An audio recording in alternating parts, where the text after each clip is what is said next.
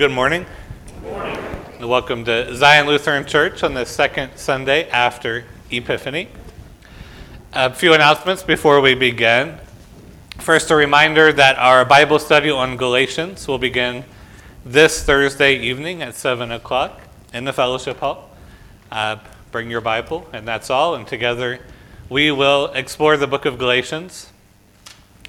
Also, just to keep all of you up to date, so last Sunday we had our annual congregational meeting. That following night we had our council meeting, and council is reorganized as it is yearly. So, so you know, our president going into the new term will be Steve Mackey, our vice president Kevin Coates, secretary Mary Morshek, financial secretary is Rose Roberson, and treasurer Amanda Hunsinger. Uh, getting into the new year, if you are at all interested in helping with a committee or in some way helping with the congregation, please let me know or Steve know or someone on council. And uh, we're glad to have your help and have you join in our ministry. Uh, this morning, a few, prayer, a few prayer requests. First, uh, keep Carolyn Waltz in your prayers. Carolyn was scheduled to be in surgery this morning. Uh, so pray for her. Also, continue to pray for the Cribley family as they mourn the loss of, of Mike and keep them in your prayers. Are there other announcements, other prayer requests this morning? Yeah, yeah. Okay. Mary Lou? Yeah. Oh, yeah, Melanie.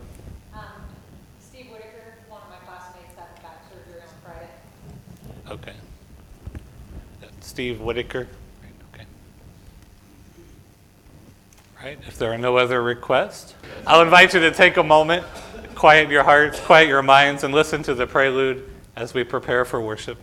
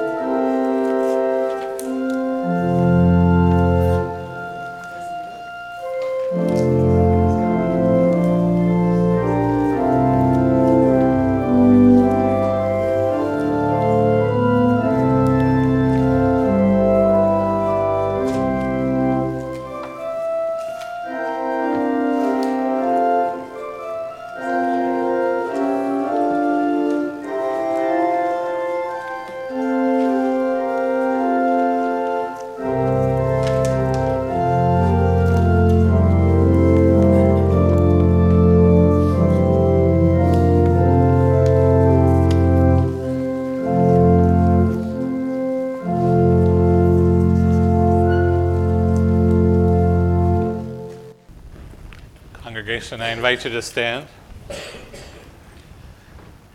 In the name of the Father, and of the Son, and of the Holy Spirit. Amen.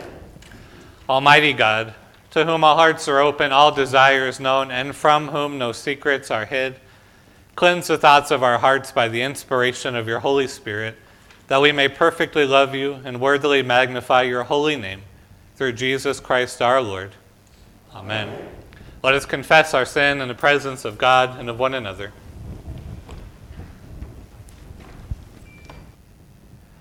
Most merciful God, we confess that we are captive to sin and cannot free ourselves. We have sinned against you, thought, word, and deed, by what we have done and by what we have left undone. We have not loved you with our whole heart. We have not loved our neighbors as ourselves. For the sake of your Son, Jesus Christ, have mercy on us, forgive us, renew us, and lead us, so that we may delight in your will and walk in your ways, to the glory of your holy name. Amen. In the mercy of Almighty God, Jesus Christ was given to die for you. And for his sake, God forgives you all your sins. To those who believe in Jesus Christ, he gives the power to become the children of God and bestows on them the Holy Spirit. Amen. Amen.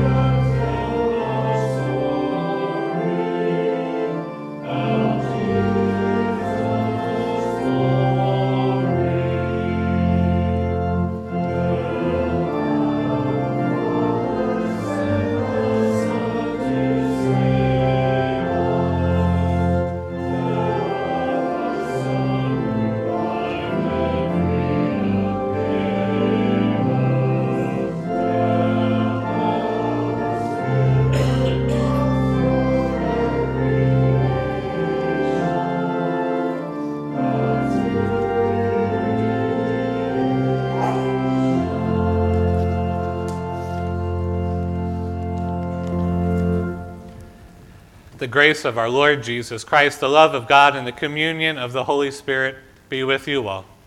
And also with you. In peace, let us pray to the Lord.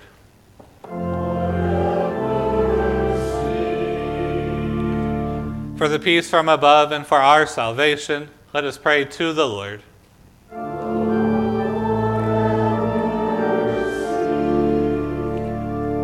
For the peace of the whole world, for the well being of the church of God, and for the unity of all, let us pray to the Lord.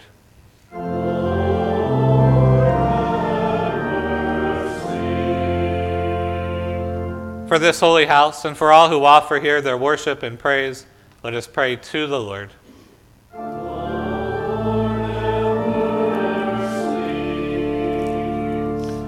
Help, save, comfort, and defend us, gracious Lord.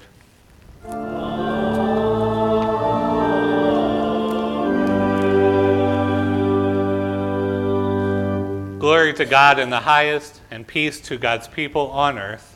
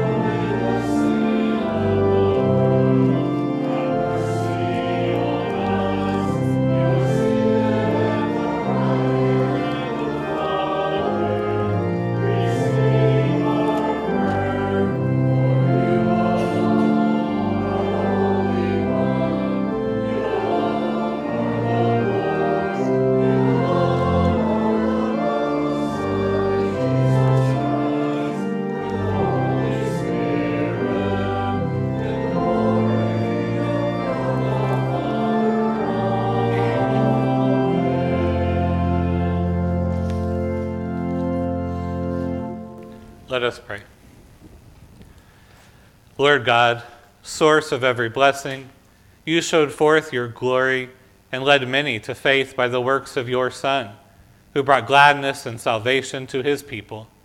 Transform us by the Spirit of his love, that we may find our life together in him, Jesus Christ, our Savior and Lord. Amen. Amen. A reading from Isaiah. For Zion's sake, I will not keep silent, and for Jerusalem's sake, I will not rest, until her vindication shines out like the dawn, and her salvation like a burning torch. The nations shall, shall see your vindication, and all the kings your glory. And you shall be called by a new name that the mouth of the Lord will give. You shall be a crown of beauty in the hand of the Lord and a royal diadem in the hand of your God. You shall no more be termed forsaken, and your land shall no more be termed desolate. But you shall be called, My delight is in her, and your land married. For the Lord delights in you, and your land shall be married. For as young man marries a young woman, so shall your builder marry you. And as the bridegroom rejoices over the bride, so shall your God rejoice over you. The word of the Lord. We'll read responsive Psalm 36. Your love, O Lord, reaches to the heavens, and your faithfulness to the clouds.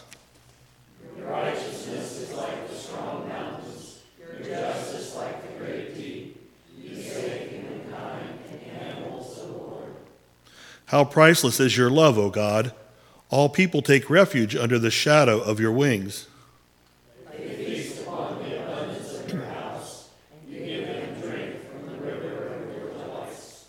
For with you is the well of life, and in your light we see light.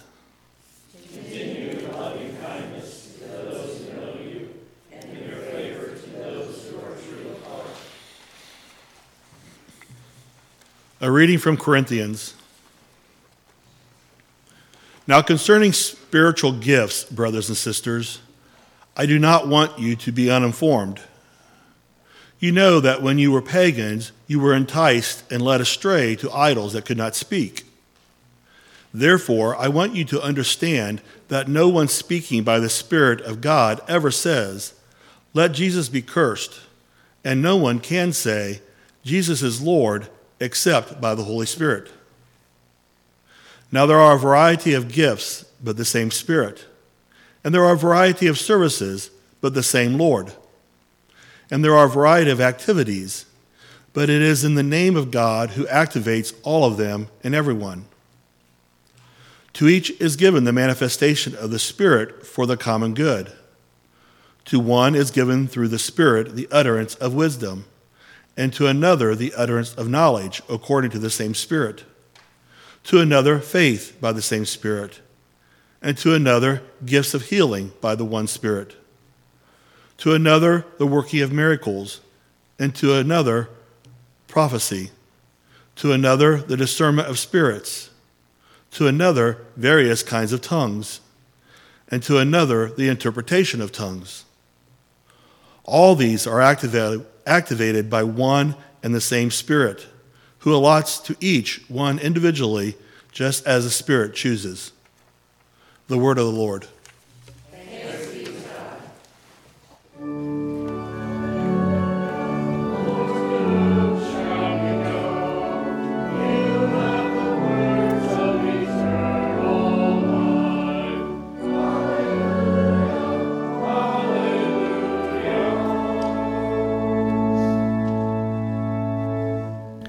Holy Gospel according to St. John. On the third day, there was a wedding in Cana of Galilee, and the mother of Jesus was there.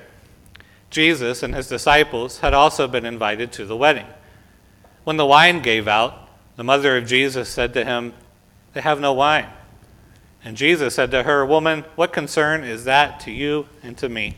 My hour has not yet come. His mother said to the servants, Do whatever he tells you. Now, standing, there were six stone water jars for the Jewish rites of purification, each holding 20 or 30 gallons. Jesus said to them, Fill the jars with water. And they filled them up to the brim. He said to them, Now draw some out and take it to the chief steward. So they took it. And when the steward tasted the water that had become wine, and did not know where it came from, though the servants who had drawn the water knew, the steward called the bridegroom and said to him, Everyone serves the good wine first, and then the inferior wine after the guests have become drunk. But you have kept the good wine until now. Jesus did this, the first of his signs in Cana of Galilee, and revealed his glory, and his disciples believed in him. The Gospel of the Lord.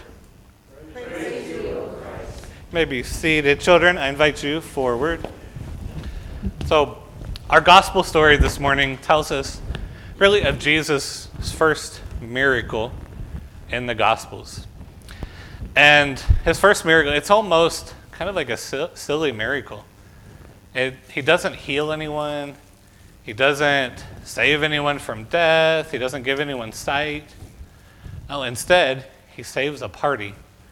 Right, Jesus is at a wedding party with his disciples and with his mother, and the party there, they run out of wine. And Mary asks Jesus to do something about it. So Jesus takes big stone pitchers of water and he turns the water into wine. And he keeps the party going. Uh, uh in reading that story, I kind of thought about wine and the nature of wine uh, in the Bible and in the New Testament. So I have with me a bottle of wine. We're not going to open it, but I have a bottle of wine. The how's wine made? Do you know? Grape. Yeah, so it's from grapes, right? What happens to the grapes that turn it from grape juice into wine? Do you know what makes it wine? They add alcohol. Well, they don't add alcohol, but something happens that makes it alcoholic, right? Well, what makes grape juice turn into wine right, is that there's little yeast in the wine, right? Little microscopic fungus, basically, that eats the sugar in the, in the juice, turns that into alcohol, and turns it into wine. It changes the flavor, all sorts of things, right? So, what's interesting to me, thinking about grape juice and think, thinking about wine, is that wine is kind of like living grape juice right? You take this living creature, this yeast, this fungus, put it in the juice, and it becomes wine. There's something alive about it. And I think that's the point, right? I think that's why in the Bible, in the New Testament, I don't think they just use wine just for coincidence, right? I don't think they say grape juice is bad and wine is good or anything like that. But I think they want us to understand that there's something living about it. So, in our story this morning, when Jesus turns water into wine, he's turning the water into almost something living, right? Something that shows that there's life. And the point is that wherever Jesus is, there's life, right? Jesus brings life, he brings celebration, he brings grace, he brings goodness, right? And that's why Jesus turns that water into wine. He's bringing life to his people. And so now we have wine, of course, at communion. And in that wine and communion, we also say there's life. Right? Not just because there's yeast there that turns it into wine. We say it's life because we say Jesus himself is in that wine. He's under that wine. He's with that wine. And so when we drink that wine in communion, we're drinking the promises of Christ who gives us new life. Right? So wherever there's Christ, wherever Jesus is, there's life. Let's pray. Lord, you give us new life. Lord, us new life. Help us to celebrate you. Help us to celebrate you. And love you. And love you. Amen. In the name of the Father, Son, and Holy Spirit. Amen. Well, as I said in my children's sermon, it is kind of an odd first miracle for Jesus, right? He doesn't save anyone's life in this story. Uh, he doesn't give anyone sight, doesn't make anyone's life really better.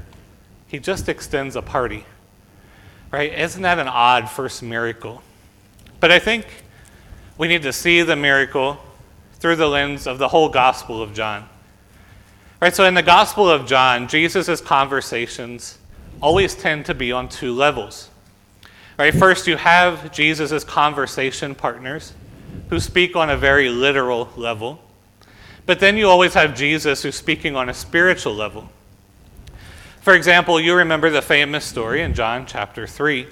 Jesus tells the teacher Nicodemus that he must be born again. And Nicodemus takes this literally, and he cannot understand how he is supposed to enter the womb a second time and be born again. He did not understand Jesus' spiritual meaning at all. Or consider in John chapter 4, the Samaritan woman at the well.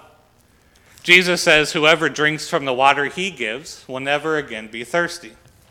And the woman asks for that water so she does not have to keep returning to the well to draw water for herself. Right? She misunderstands Jesus' spiritual meaning. Well, the same kind of misunderstanding is at play in the story of the wedding at Cana.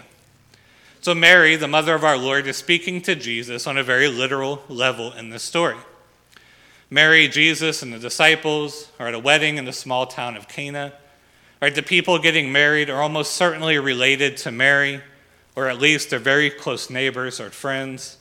Right, these are people Mary must care about. And Mary becomes concerned by the fact that the wine has run out of the party. Right? She doesn't want the wedding host to be dishonored. It would be embarrassing for them to run out of wine. It would suggest that they didn't plan well, or perhaps they were too poor to supply enough wine for the guest. The party would be over, and people would leave unimpressed. And Mary doesn't want that to happen. Right? She doesn't want people she loves to be embarrassed. So she comes to Jesus and says, she hints at getting him to do something. She says, They have no wine. But she's speaking to Jesus on a literal level. But to understand Jesus' response, we have to understand that he responds on a spiritual level. In verse 3, he says, What concern is that to you and me? My hour has not yet come. Well, Jesus is making a connection for us to understand the rest of the story. Right? He's connecting wine and the lack of it here to his hour, which has not yet come. And so we have to read it spiritually. We know how wine will be used later in the Gospels. Right? Jesus will say, Those who eat my flesh and drink my blood abide in me. And in the other Gospels, will say, This cup is my blood poured out for the forgiveness of sin. In the Gospels, wine is connected to the blood of Christ. And this helps us to understand Jesus' point here. His hour, like he says here, his hour is his crucifixion and resurrection. Right, before the Last Supper in John chapter 13, the gospel says Jesus knew that his hour had come to depart from this world and to go to the Father. In other words, then, Jesus is going to give people wine, but it's not the literal wine Mary is speaking of here. Instead, Jesus is going to give them the wine that is his blood, the forgiveness of sins and the newness of life. And so, understanding that there are two levels at play will help us bring out the big idea of the miracle of changing water into wine at the wedding. And the big idea is this the big idea of the story is that Jesus' death and resurrection bring us a true abundance of life. In Jesus' death and resurrection, there is an abundance of extravagance. There is transformation. There are new possibilities. And this is the important thing to understand. Right? Jesus isn't just giving the people wine to get drunk and party on a literal level. He is doing it to reveal his glory. And his glory is most perfectly revealed to us at the cross. And we want to take in these implications. What we were given and brought into through the death and resurrection of Christ is like a party, right? Our salvation is like a wedding feast. It's a celebration. It's abundance. In John 1:16, we're told that in Jesus we have all received grace upon grace, grace that overflows. And so the literal wine of our gospel story is a picture of what God gives us spiritually. And now, as we read the story, we should notice two things about the wine. First, this is not cheap stuff, right? This is no two buck chuck from the bottom shelf. The steward even scolds the groom. Why did you save this good wine for when the guests are already drunk and can't enjoy it? You have to give the good stuff first, and then the cheap stuff when they're too drunk to notice. Right? Jesus creates the best wine. It's wine that's suitable for celebration and for feasting. Spiritually, this wine is the life Christ gives to us through his death and resurrection. Right? Christ says he has come to give us abundant life. Now, don't hear that as abundant life and things materially rich. That's not what Jesus means. Instead, he means he has given us life that is defined by the forgiveness of our sins. He has given us life that is good. He has given us a source of joy and peace. Of all the things that really matter and really last in creation, He has given that to us. We also want to notice with the wine just how much of it there is. So the story tells us there were six stone jars filled with 30 gallons of water that became wine. That's a lot of wine. If you do the conversion from gallons to milliliters, you would find out that this is over 900 bottles of wine. That's 900 bottles of wine, on top of the fact that the guests have already drunk all the wine that was already there. And this is in a small village of Cana, a small family wedding. It's excessive, it's abundant, it's overflowing. But that's the point. Like the wine, the grace that God gives us through Jesus Christ is abundant. It covers us over and over beyond our imagination. When we receive the grace of God, our life becomes defined not by the sinful decisions of our past, but the eternal life we now participate in. We in Christ overflow with life. It's endless, it goes on and on. And like the wine at Cana, God's grace can appear to us to be almost excessive and abundant. Right? You mean that Christ has died for every sinner? Yes. Christ has died for murderers and thieves and scoundrels and the scum of the earth. These are all loved by God? Yes. You mean the worst, most shameful thing I have ever done will be forgiven by God when I repent? Yes.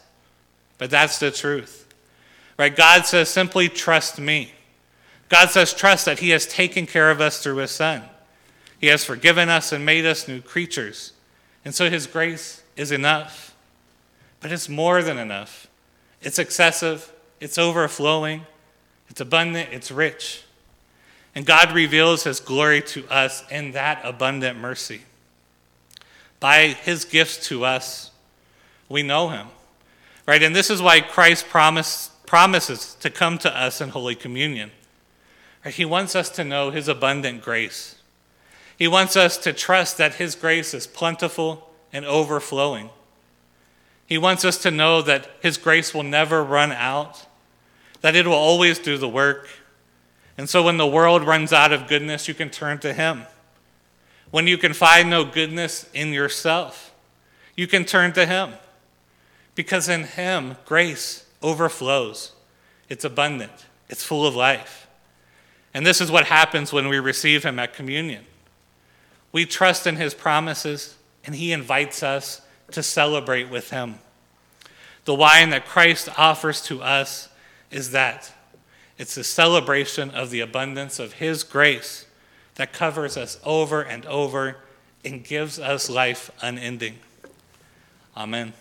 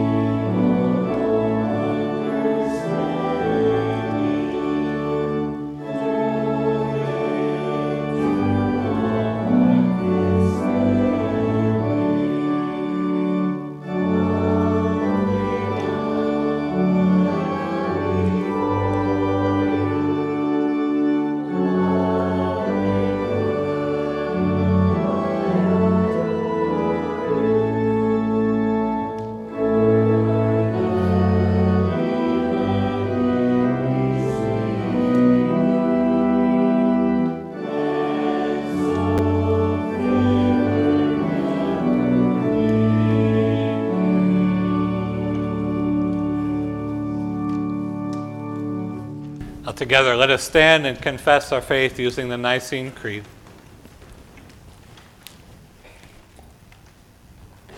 We believe in one God, the Father, the Almighty, maker of heaven and earth, of all that is seen and unseen.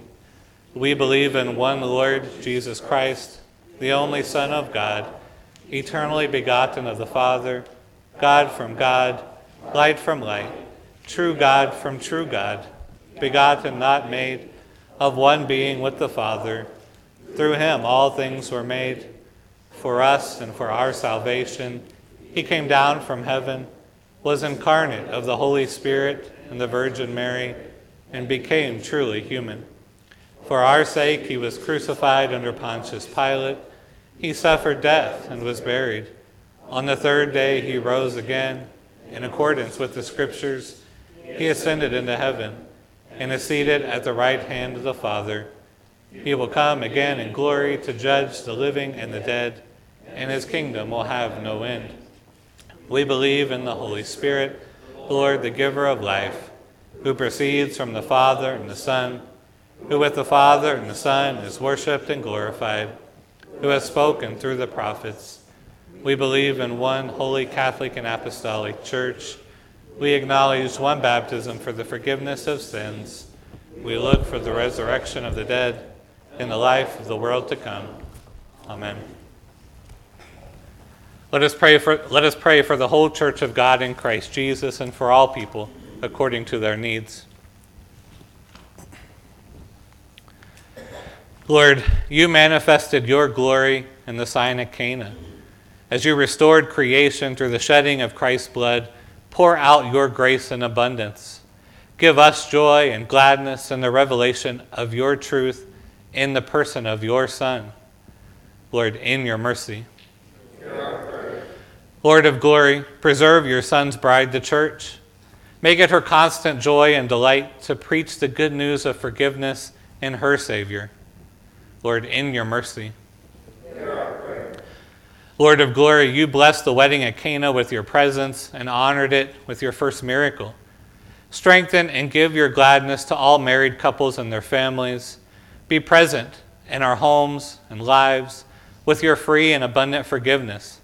And preserve all of us in the true faith from each generation to the next. Lord, in your mercy. Lord of glory, you rule this world by your power. Give to our civil servants, especially Joseph, our president, and Richard Michael, our governor, respect and recognition of your creation and its nature.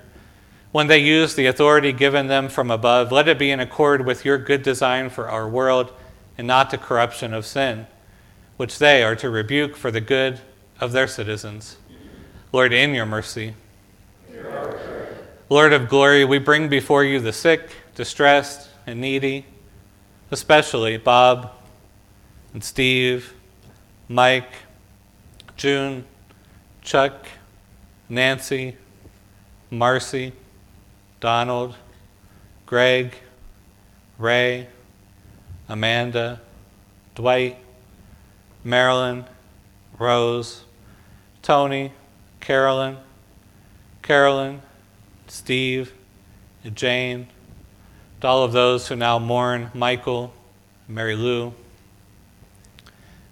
and give your abiding comfort in every circumstance to all of those that in Christ, knowing that they will not die but live, declaring his good works. Lord, in your mercy.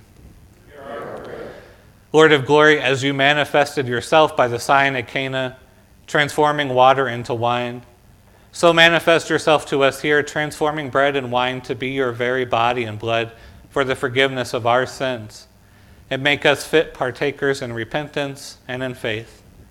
Lord, in your mercy. Heavenly Father, all these things and whatever else you see that we need, grant to us through Jesus Christ, your Son, our Lord, who lives and reigns with you in the Holy Spirit, one God, now and forever. Amen. Amen. And now the peace of the Lord be with you always.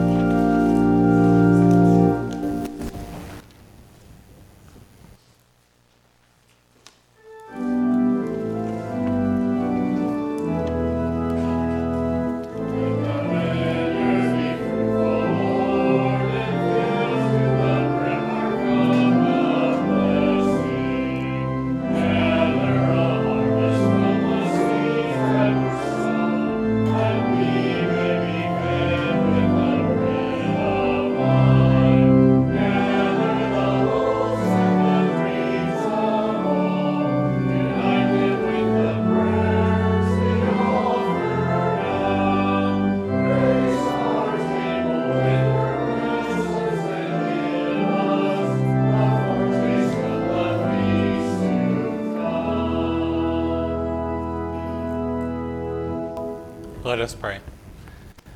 Holy God, gracious and merciful, you bring forth food from the earth and nourish your whole creation. Turn our hearts toward those who hunger in any way, that all may know your care.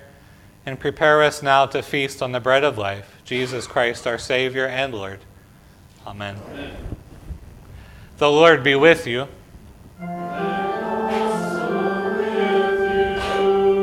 Lift up your hearts.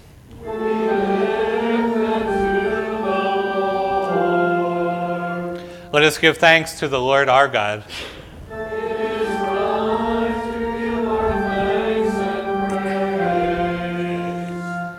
It is indeed right, our duty and our joy, that we should at all times and in all places give thanks and praise to you, Almighty and merciful Father, through our Savior Jesus Christ. By the leading of a star, he was shown forth to all nations. In the waters of the Jordan, you proclaimed him your beloved Son, and in the miracle of water turned into wine, he revealed your glory. And so, with all the choirs of angels, with the church on earth and the host of heaven, we praise your name and join their unending hymn.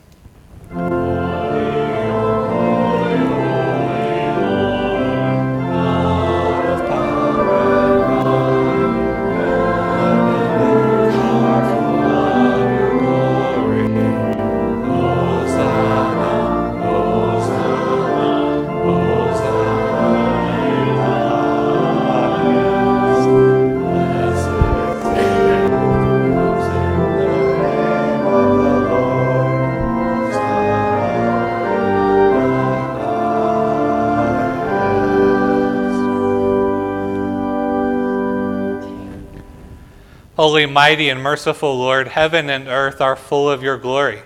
In great love, you sent to us Jesus, your Son, who reached out to heal the sick and suffering, who preached good news to the poor, and who on the cross opened his arms to all. In the night in which he was betrayed, our Lord Jesus took bread, gave thanks, broke it, and gave it to his disciples, saying, Take and eat. This is my body given for you. Do this for the remembrance of me. Again, after supper, he took the cup, gave thanks, and gave it for all to drink, saying, This cup is the new covenant in my blood, shed for you and for all people for the forgiveness of sin. Do this for the remembrance of me.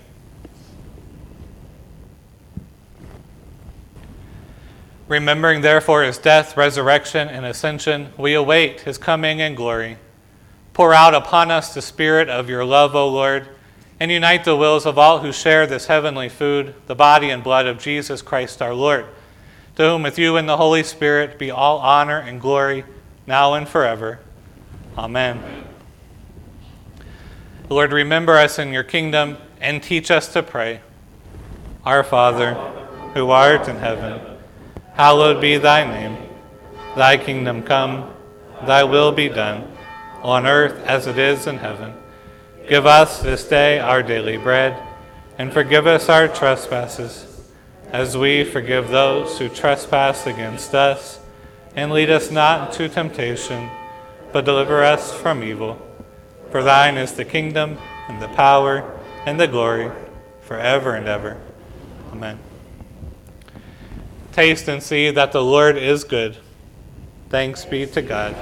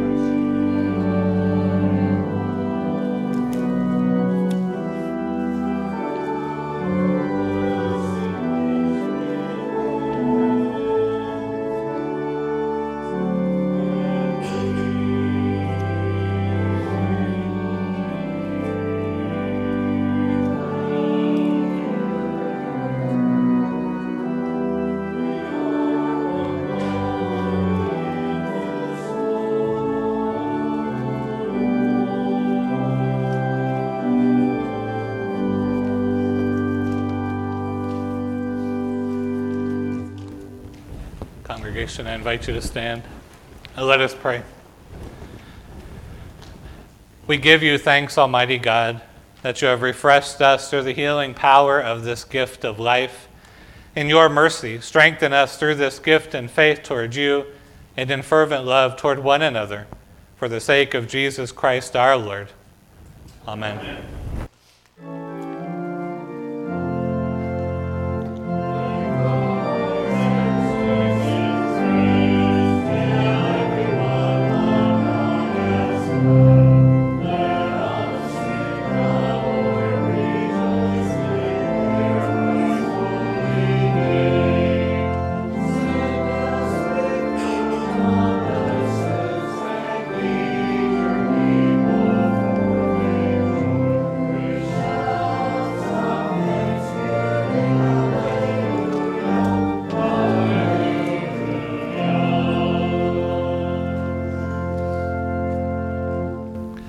The Lord bless you and keep you. The Lord's face shine on you with grace and mercy. The Lord look upon you with favor and give you peace. Amen.